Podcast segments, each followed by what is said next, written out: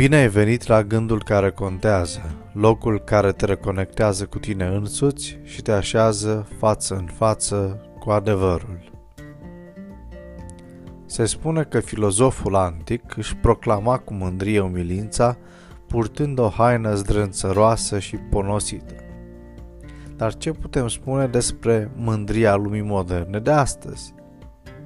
Pe orice plan am privi, fie politic, fie social, fie religios, păcatul lumii contemporane și cel mai incurabil pare să fie cel al mândriei, al îngânfării sau al infatuării.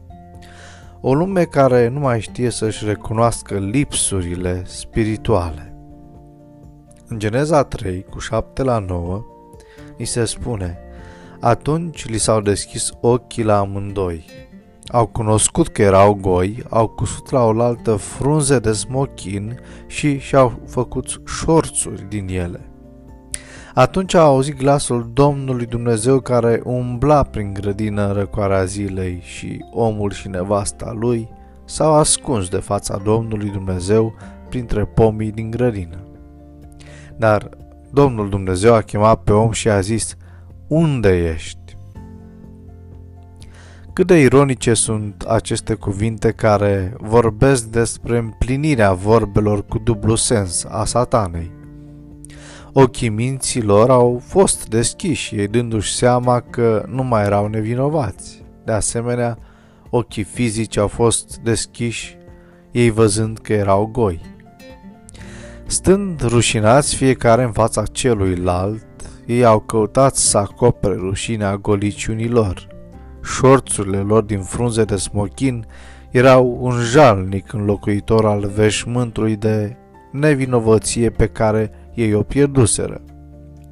Acest simțământ pudic nu avea legătură cu senzualul, ci cu conștiința de vinovăție înaintea lui Dumnezeu care a rezultat în faptul că ei s-au ascuns de el. Adam, care probabil întâmpinase întotdeauna cu bucurie apropierea divină, era acum ascuns.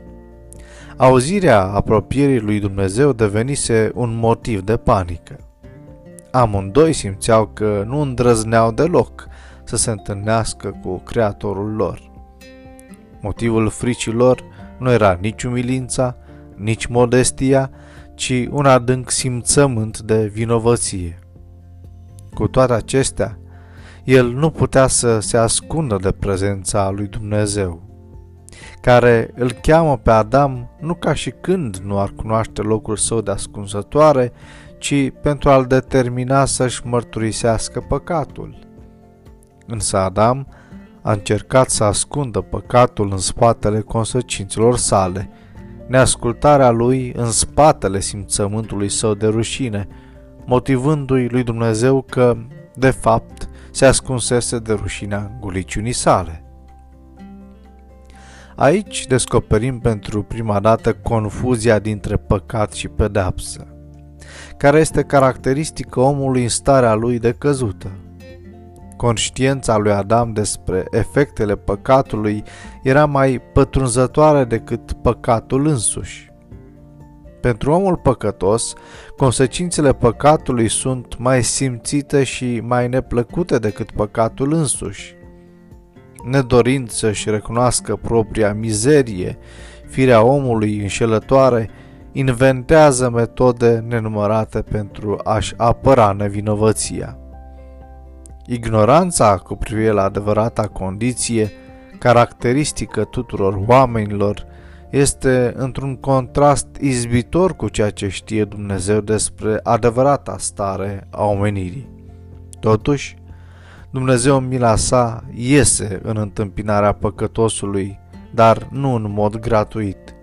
Dumnezeu se apropie de om, confruntându-l just și nuanțat cu privire la propriile greșeli. Fă din ziua de astăzi o zi care contează